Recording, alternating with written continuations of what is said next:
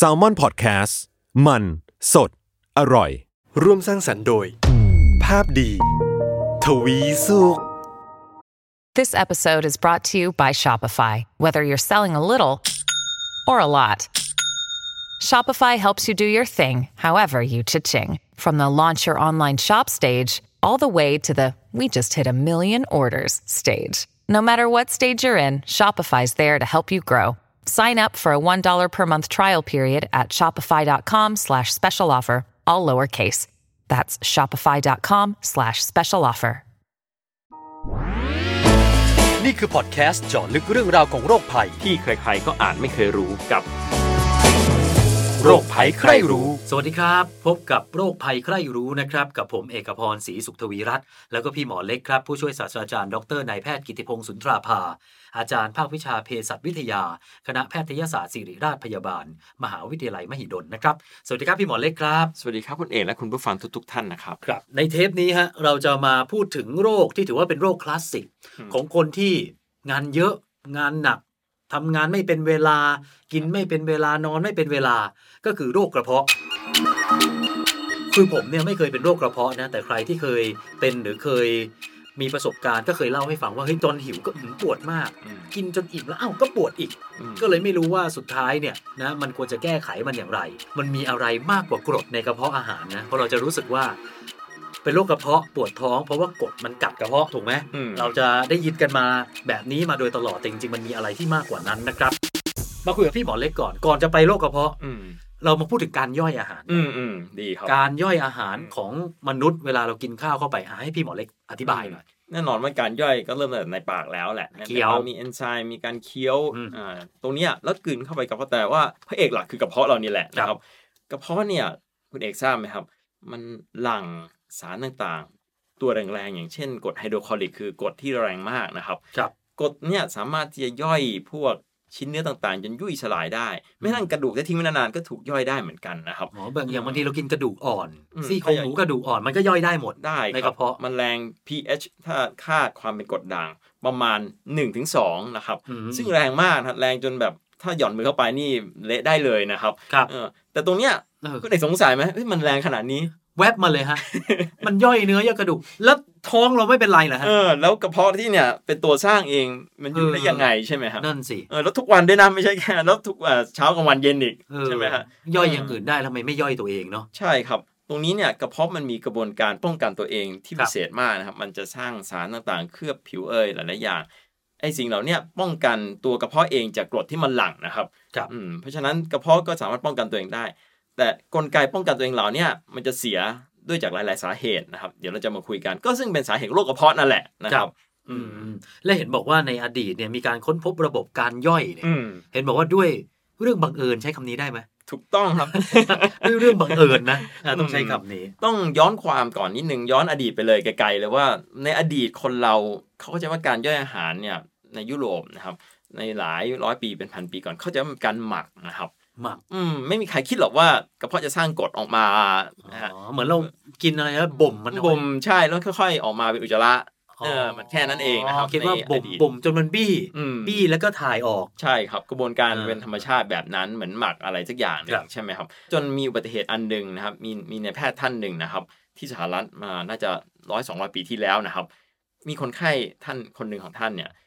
อ่าถูกยิงนะครับ แล้วเป็นแผลที่ช่องท้องกระแล้วเพาะอื มมันไปเชื่อมกับกระเพาะ แล้วดันโชคเขาเรียกว่าโชคดีเป็นความโชคร้ายนะครับ ก็คือท่านรอดชีวิตคนไข้คนนี้รอดชีวิตเพียงแต่ว่าโชคร้ายคือเป็นแผลแบบเป็นรูอะแล้วมันรูมันเชื่อมกับกระเพาะ แล้วก็เป็นทางเชื่อมกับกระเพาะพอดีเลยฉะนั้นรูเนี่ยจะเห็นกระเพาะเข้าไปข้างในครับถึงกระเพาะเพราะฉะนั้นหมอก็เลยเห็นเลยว่ากินอะไรเข้าไปแล้วย่อยตรงนั้นอะเห็นเลยด้วยตาเปล่าอ๋อเหมือนเขาเห็นคาตาเห็นลยว่าคาตามันไม่เลยได้บ่มแล้วเกิดกรดใช่ แต่มันมีร่างกายผลิตกรดเพื่อมาย่อยไอ้สิ่งเหล่านี้แทนถูกต้องเขาเลยเอาพยายามหยิบเอาสารต่างๆในกระเพาะออกมาแล้วตรวจนู่นนี่ จนพบว่าเออกระเพาะเป็นคนสร้างเนี่ยกรดเอง เออย่อยเอง เป็นเป็นเรื่องบังเอิญบังเอิญนะอืมนะครับอะเรามาพูดถึง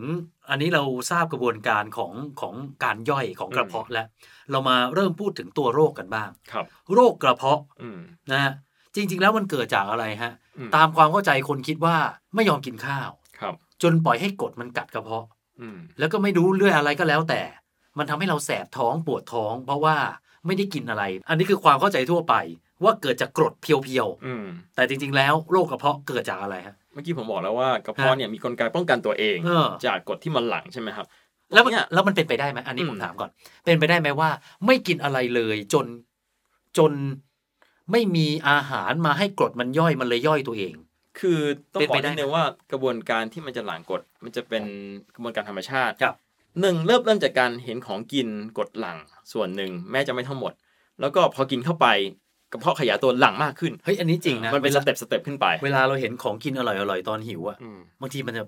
มีความแสบท้องนิดใช่เล็ก หรือบางทีน้ำลายสออืมพร้อมที่จะย่อยเลยอะมันเกิดจากสมองแล้วนี่แหละสั่งการสมองสั่งก่อนเกรดจะหลั่งส่วนหนึ่งแม้จะไม่ทั้งหมดนะครับอืมแต่หลักๆ จะหลั่งเยอะกรณีที่มีอะไรหล่นเข้ากระเพาะแล้วอืมจะหลั่งมากขึ้นกว่าเดิมอีกอืมตรงนั้นแหละกระบวนการย่อยจะเกิดเต็มร้อยเลยนะครับ ฉะนั้นโอเคแน่นอนว่าการที่เราอดอาหารบ่อยๆก็มีโอกาสนะครับมีโอกาสที่จะทำให้กระเพาะอักเสบได้บ้างนะครับเอ่อแต่ว่าตรงนี้เนี่ยหลักๆมันเกิดจาก กระบวนการป้องกันตัวเองของกระเพาะมันเสียไปมากกว่าอืมนะครับอืมเลยทำให้กระเพาะในคำว่าโรคกระเพาะจริงๆกระเพาะอักเสบนะถ้าพูดแบบเต็มๆนะครับครับเออกระเพาะมันอักเสบจากที่กระบวนการป้องกันตัวเองมันเสียถามว่ามันเสียเพราะอะไรอืมมันมีหลายสาเหตุนะครับ แน่นอนว่ามีจากไอ้การสูบบุหรี่นะครับ ตรงเนี้ยทำให้กระบวนการนี้เสียไปด้วยนะควันบุหรี่เองก็ทำให้เกิดผลเสียนะครับบุหรี่นี่เหล้าอืมทั้งหลายแหล่ก็คือทำให้ร่างกายอ่อนแอลง อืมคือทำให้กลไกของกระเพาะนี่เสีย เพราะไอ้ครับสิ่งเหล่านี้อ่า แล้วนอกจากนั้นมันจะมีเรื่องของคนเขาเคยเชื่อว่าความเครียดส่วนหนึ่งนะครับ ตรงนี้อาจจะบอกไม่ได้ร้อยเปอร์เซ็นต์ว่าใช่หรือเปล่า แต่ว่ามีส่วนนะครับอืมความเครียดอย่างเช่น ความเครียดจากเราเวลาเราป่วยหนักต้องนอนติดเตียง ร่างกายเครียดมาก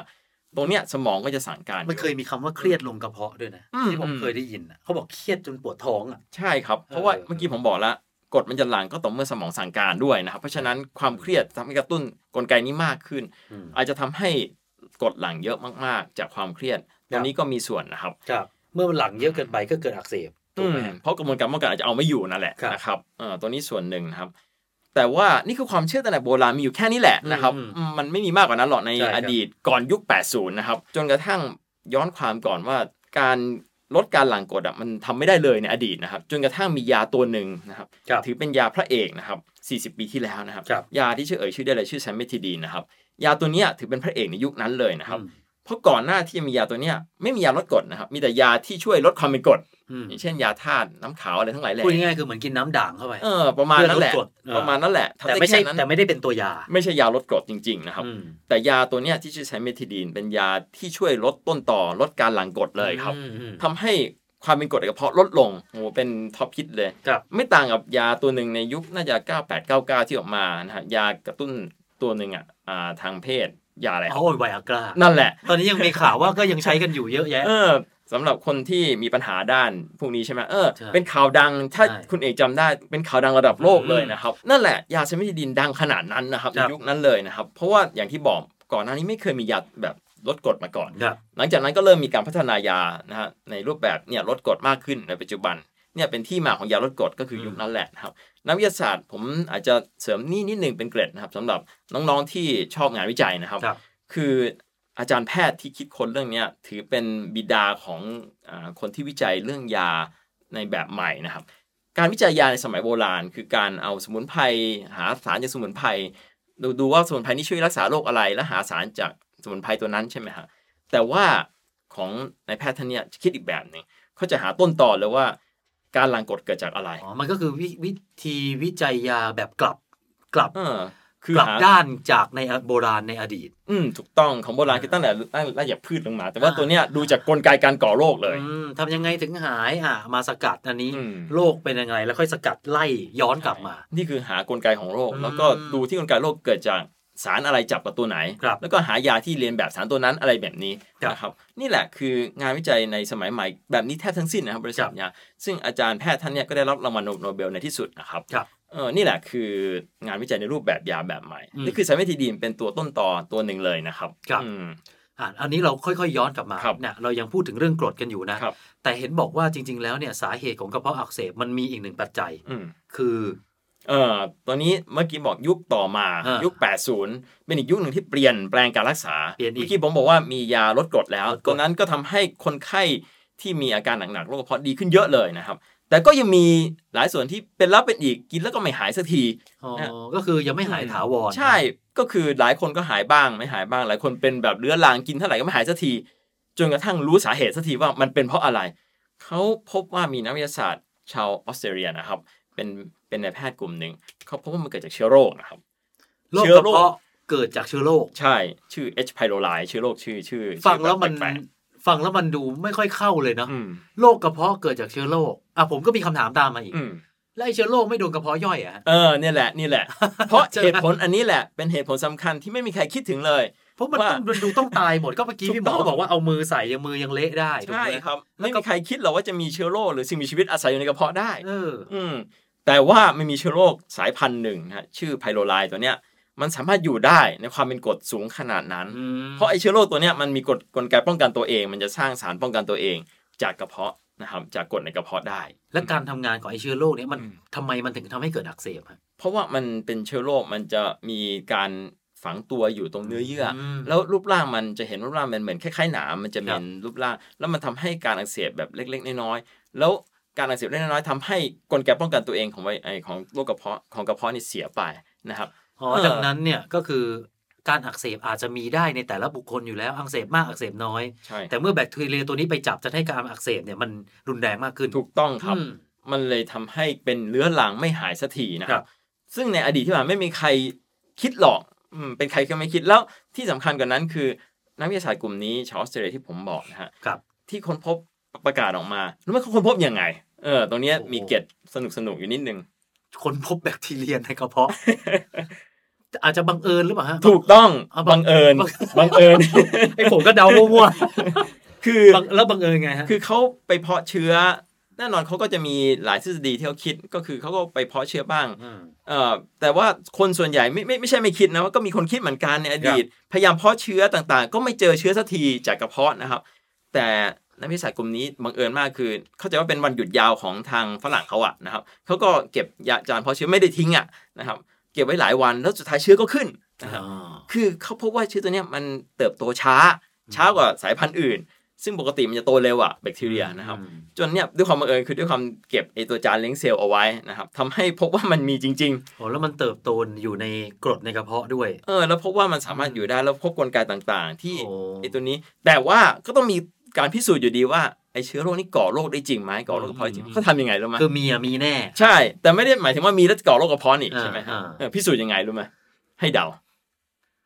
หมอคนนี้อุทิศตนโดยการทำให้กระเพาะตัวเองอักเสบนะฮะถูกต้องเลยครับเฮ้ยวันนี้ผมผมไปซื้อหวยดีกว่าเออใช่ใช่นี่ผมเป็นอย่างมั่วนั้นจริงมั่วจริงๆนี่กล้าสาบานกับคุณผู้ฟังเลยว่า ผมไม่ได้รู้เรื่องนี้มาก่อนอึ้งมากคือถ้าอันนี้คิดเดาแบบล้วนนะ แบบนักวิทยาศาสตร์ทั่วไปจะต้องรอในสัตว์ทดลองก่อนเออนู่นนี่เขาไม่รอช้าครับเขาเล่นเพราะเชื้อเยอะๆแล้วกลืนมันเข้าไปเลย ด้วยตัวเองนะครับอุทิศตนจริงแต่พอกลืนไปปุ๊บคราวนี้อักเสบกระจายๆแล้วหลายวันต่อมาก็พบว่าเป็นโรคกระเพาะเลยครับเฮ้ยโอ้โหคุณหมอคนนี้นี่ชุ่มเทมากทุ่มเทนะจริงๆครับ แล้วก็เขาได้รับรางวัลโนเบลด้วยนะก็สมควรแหละนะครับเออ แต่แถมเกรดนิดนึงเพราะเออในช่วงที่เขาค้นพบใหม่ๆเขาใจะว่าปี8 1982 นะครับช่วงค้นพบใหม่ๆเขาตีพิมพ์ ในในบรรดาแพทย์ทั่วโลก น้อยคนที่เชื่อแล้วคิดว่าเป็นเรื่องแบบฟลุกหรือว่ามันไม่จริงมากกว่า มันเป็นไปไม่ได้ หลายคนไม่เชื่อในยุคนั้นนะครับอืมจนหลังๆ เริ่มมีผลพิสูจน์มาว่าชัดแรกๆที่ออกมามีคนต่อต้านเขาเยอะนะครับครัว่าบมันมันไม่ไม่ใช่เรื่องจริงหรอกอะไรเงี้ยแต่สุดท้ายความจริงก็ปรากฏว่าเชื้อแบคทีเรียตัวเนี้ยมันก่อโรคกระเพาะได้จริงนะครับอืมแต่ต้อง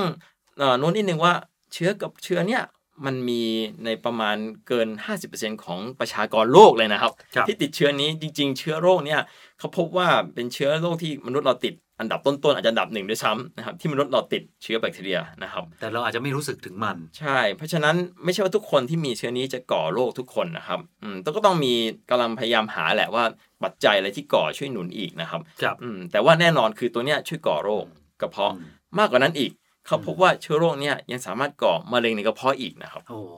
อืมแล้วแล้วเอาเอาเฉพาะไอ้โรคกระเพาะก่อนนะมะเร็งเราคงพูดยากแหละว่ามันอืมจะไปรักษามันยังไงเนอะครับ แล้วเนี่ยแล้วณตอนนี้เรามียา สมมุติผมเป็นโรคกระเพาะกินไปแล้วยังไงฮะฆ่าแบคทีเรียอืมตัวนี้หรือยังไงฮะคือต้องบอกท่านผู้ชมอ่าคุณผู้ฟังนิดหนึ่งว่า เวลาที่แพทย์จะรักษาโรคกระเพาะ คงไม่ให้ยาฆ่าเชื้อทุกคนนะครับอืมต้องโน้นนิดหนึ่งก่อน คือแน่นอนคนที่เป็นใหม่ ๆ จะให้ยาลดกรด นะครับ อาการดีขึ้นหายไปจบแค่นั้นพอนะครับ แต่ว่าถ้ากินแล้วไม่หายสักทีเป็นเรื้อรัง แพทย์จะต้องตรวจเพิ่มเติมนะครับว่ามีเชื้อโรคนี้ไหมนะครับจะมีเทคนิคการตรวจนะฮะอาจจะให้กลืนสารแล้วก็ให้เป่าลมอะไรพวกนั้นน่ะนะคครัรับบมันมีวิธีตรวจง่ายๆอยู่นะครับ ตรงเนี้ยพิสูจน์ได้เมื่อไหร่ว่ามีเชื้อโรคนี้อยู่เขาถึงจะให้ยาฆ่าเชื้อต่อนะครับ เพราะฉะนั้นหมอจะไม่ให้ยาฆ่าเชื้อกับทุกคนนะครับอ๋อเอาสเต็ปลดกรดไปก่อน ถูกต้องครับอืมเพราะไม่งั้นอย่าลืมว่าการใช้ยาฆ่าเชื้อ มากเกินไปจะทำให้ก่อ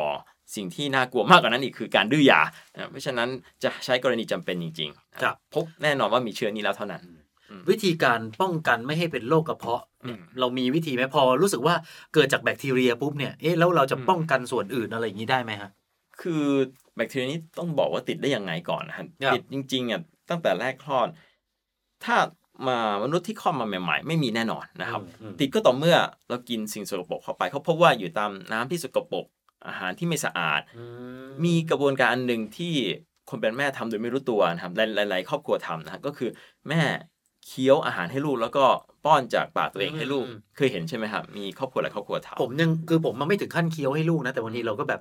ร้อนๆเงี้ยเราก็อมพิสูจน์หน่อยว่าเฮ้ยหายร้อนอย่างแล้วเราก็ไปป้อนลูกเอ้ยผมอืมทำผมทำนะกระบวนการนั้นแหละนะคเอารับละฮะเขาเชื่อว่าเป็นหนึ่งในสิ่งที่ทำให้ต้องเลิกเชื้อกระจายนะครับเออไม่เคยรู้มาก่อนเพราะอย่าลืมว่าผู้ใหญ่หลายคนก็มีเชื้ออยู่ในในในเออตัวในกระเพาะเออนะครับเพราะฉะนั้นการที่เคี้ยวเคี้ยวให้ลูกแล้วก็มาป้อนให้เด็กอีกทีเหมือนแม่นกเลี้ยงลูกนกอะใช่อย่างนั้นอะเป็นหนึ่งในสิ่งที่ทำให้คนติดกันเยอะครับใช่เหตุผลนี้เองเหตุผลนะนี้แต่ก็เอาเป็นว่าเราคงไม่รู้หรอกว่าตัวเรามีเชื้อไม่มีเชื้อเนี่ยอืมอย่างน้อยการป้องกันไม่ให้เกิดโรคกระเพาะก็คือ ก็กินอาหารให้เป็นเวลาอืมอย่าไปเครียดมากก็คือเบื้องตามต้นสูตรเดิมก่อน ใช่อืมอืมทำไม่ผิดหรอกออกกำลังกายสม่ำเสมอทำตามหลักสูตรศึกษาทั่วไปนั่นแหะถูกต้อง จนถ้าเราเป็นโรคกระเพาะบ่อยๆไม่หายสักทีเนี่ยไปพบแพทย์นะแล้วก็แพทย์จะตรวจแล้วก็แล้วแล้วแต่กระบวนการเลยเอออย่างน้อยในรายการวันนี้เนี่ยก็ทำให้เราทราบนะว่าจริงๆสาเหตุโรคกระเพาะอืมมันมีจากสิ่งนี้อืมเพราะบางคนก็มัวแต่กินมันก็ไปเถอะยาลดกรดอะเพราะบางคนไม่หาหมอนะอย่าลืมอืมบางคนปวดท้องแล้วรู้ด้วยว่าตัวเองเป็นโรคกระเพาะกินเงินเข้าไปลดกรดลดกรด ก็ไม่หายสักทีหนึ่งเพราะอย่าลืมว่าที่ผมบอกว่าเชื้อโรคเนี้นอกจากก่อโรคกระเพาะยังก่อโรคมะเร็งอีกเพราะฉะนั้นถ้าเป็นเรื้อรังนะแนะนำให้พบแพทย์นะครับอ๋อมันครับนำไปสู่มะเร็งได้เนาะใช่ครับเชื้อโรคตัวนี้มีส่วนครับครับ ขอทิ้งท้ายกันแล้วกันไหนๆมากระเพาะแล้วอีกหนึ่งโรคที่คนเป็นกันบ่อยมากอืมกรดไหลย้อนอืมกรดไหลย้อนเนี่ย ผมอะก็ไม่ได้เป็นนะ แต่ว่าคนที่เขาเป็นเขาก็บอกว่ามันจะมันจะนอนนอนอยู่อะแล้วอยู่ๆมันก็รู้สึกว่ามีมีกรดไหลออกมาแล้วทำให้แบบ แสบแสบปวดปวดอืมเจ็บครัเจ็บบอะไรอย่างเงี้ยอืมจริง ๆ แล้วกรดไหลย้อนมันคืออะไรอะจริงๆเป็นคนละโรคกับโรคกระเพาะนะครับโรคกระเพาะชื่อไม่เต็มเกี่ยวคืกันเลยกระไม่เพาะเกี่ยวกันเลยนะเออตัวนี้ไม่ใช่กระเพาะอักเสบครับแต่เป็นเอาตรงๆ คือเหมือนหลอดอาหารอักเสบมากกว่านะหลอดอาหารเออหลอดอาหารคือส่วนที่อยู่เหนือกระเพาะใช่ไหมครัเราบกินเข้าไป แล้วก็เป็นหลอดอาหารแล้วก็อ่าเป็นกระเพาะ มันเกิดจากมันจะมีหูรูด คืออย่าลืมว่าเวลากลืนเข้าไปนะครับมีหลอดอาหารแล้วมีกระเพาะใช่ไหมฮะจะมีตัวป้องกันไม่ให้มันย้อนกลับขึ้นไปคือหูรูดเนี่ยแหละอืมนะครับอืมของกระเพาะตัวเนี้ยด้วยสาเหตุอะไรหลาย ๆ อย่างทำให้หูรูดนี้อาจจะทำงานไม่ดีกดเลยไหลย้อนขึ้นไป เข้ามาคอเข้าคอถูกต้องขึ้นคอนะครับอ๋อแล้วกดไหลย้อนเป็นทำให้ กดขึ้นมาหลอดอาหาร นอกจากนั้นขึ้นมาถึงปากได้ด้วยนะฮะ ถ้าเป็นนอนตอนนอนมันไม่รู้ตัว เพราะบางคนเขาเป็นแล้วเหมือนมันแสบแสบถูกต้องครับๆผมเคยเห็นนะเขาขายหมอนหมอนคนเป็นกรดไหลย้อนด้วยอืมปกติเรานอนแนวระนาบใช่ไหมครับหมอนเขาจะแบบเชิดขึ้น คือตรงนี้เพื่อให้แบบมันไม่ไหลย้อนให้ให้ให้ให้กลับลงไปอือะไรมอย่างตรเงี้ยงนี้ผมเสริมนิดนึงคือหลายหลายหลายคนเข้าใจผิดว่ากดไหลย้อนโอเค กินแล้วนอนเลยเนี่ยเป็นสาเหตุหนึ่งนะครับอ่า แต่ว่าหลายหลายคนแก้ว่าเออเราก็นอนหัวสูงก็จบอืมมันไม่ใช่แค่นั้นนะฮะการนอนหัวสูงเผลอๆทำให้เป็นหนักกว่าเดิมนะครับอ้าวมันต้องเอาทั้งเตียงอะทั้งทั้งลำตัวขึ้นมานะครับ มันไม่ใช่แค่อ๋อยกหัวอย่างเดียวนะครับอ๋อต้องยกมันยกเอวก็คือเคยเห็นเตียงที่หมุนเอาเตียงอาผู้ป่วยใช่เตียงผู้ป่วยยกขึ้นมามันต้องเป็นอย่างนั้นนะฮะอ๋อไม่ไม่ใช่แค่เอาหัวสูงอย่างเดียวแล้แล้ววผมจบเห็นเขาขายอะเขาดันแค่หัว คือถ้าแค่หัวสูงอย่างเดียวมันไม่พอนะครับอ๋อเผื่อๆจะเป็นหนักกว่าเก่าอีกนะครับโอ้โหคือต้องเอาทั้งตัวอ๋อง่าย ๆ ถ้าเอาหลักง่ายๆเลยคือถ้าทานอาหารเสร็จ แนะนำให้นั่ง หรือยืนคืออย่ารีบนอนอะ สักหนึ่งชั่วโมงอะให้นะครับน้ำย่งน้ำย่อยอะไรมันเออให้เรียบร้อยจัดกาให้เสร็จลงไปก่อนนะครับเอออมอะไรก็ตามที่รีบเอนตัวแค่เอนตัวดูทีวีก็มีมีมีผลละครับอืมครับ แล้วอันนี้เรามีวิธีแก้ไหมอย่างเช่น ไอหูรูดตรงนั้นเนี่ยอืมที่มันอาจจะเสื่อมหรืออะไรครับก็แล้วแต่เนี่ยอืมหรือว่าเรามีอะไรที่มันจะแบบถาวรไหมเพราะเมื่อกี้อืมที่เราบอกว่าอย่าเพิ่งรีบนอนอันนี้มันดูเป็นใช่การแก้ปัญหาเฉพาะหน้าไปก่อน อืม ต้องดูว่าสาเหตุมันเป็นยังไงครับครับสาเหตุที่เขาพบหลักๆก็หนึ่งพวกการดื่มเหล้าสูบบุหรี่แน่นอน เป็นตัวกระตุ้นทำให้หูรูดมันมีปัญหานะครับ แล้วก็การที่ร่างกายอ้วนนะครับ คนที่อ้วนมากๆ ก็มีผลทำให้การทำงานตัวนี้แย่ลงนะครับกดไหลย้อนง่ายขึ้นนั้นเอาง่ายๆทำไงอะครับทำตามหลักสุขศึกษานั่นแหละนะอืมกินอาหารครบห้าหมู่ทานอาหารให้ตรงเวลานั่นแหละนะครับ แล้วก็แนะนำให้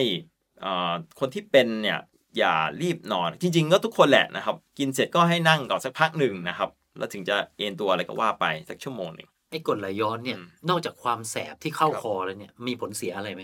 อืมอัถ้านตเป็รายนต่อร่างกายอะไรอย่าจงนี้ริงไหมๆถ้าคนที่เป็นเรื้อรังมากๆทำให้มันอักเสบเรื้อรังจนกระทั่งหลอดอาหารมันตีบได้เลยนะครับนี่คือคนที่เป็นรุนแรงนะครับเออตอนนั้นต้องรักษาหนักเลยแหละนะครับ แต่ก่อนจะเป็นตรงนั้นจะมีอาการเยอะแยะโผล่มาก่อนแล้วแหละตั้งแต่แสบร้อนยอดอกเอ่ยนะครับ แล้วก็มีไอแห้งๆเออไอแห้งๆเรื้อรังโดยไม่ทราบสาเหตุ ก็เป็นหนึ่งในอาการของกรดไหลย้อนนะครับ ไอแห้งๆ โดยไม่ทราบสาอืเหมตุ ไอบางทีอาจจะมีเสมหะบ้างนิดหน่อย แต่ส่วนใหญ่คือไอไม่ทราบสาเหตุเนี่ยแหละแบบเรื้อรังนะครับอืมอืมมันอาจจะเกิดการระคาย ใช่ มันระคาระคายยเคืองอยู่ ถูกต้องครับอืมแล้วถ้าปล่อยไปนานๆ บางทีฟันผุเอยอะไรเอยจากกรดมันเข้าปากอะนะครับอืมเออ ตัวนี้ก็มีส่วนนะครับ ถ้าเป็นนานเออ ฟังแล้วมันก็อันตรายกว่าที่คิดนะ เราก็ใช่คิดครับว่ามันเป็นแค่กรดไหลย้อนๆอืมแต่จริงๆ มันเออ มันอาจจะทำให้เกิดอะไรอีกตามมาได้อีกเยอะครับเลยนะครับอืม เอาละฮะอ่าวันนี้ก็ประมาณนี้นะครับครับคุณผู้ฟังมีคำถามหรือมีข้อแนะนำติชมรายการ ส่งกันมาได้นะครับ ทางเพจของ Salmon Podcast หรือว่าทางเพจของภาพดีทวีสุขนะครับ วันนี้เราสองคนลาไปก่อนนะครับ สวัสดีครับ สวัสดีครับ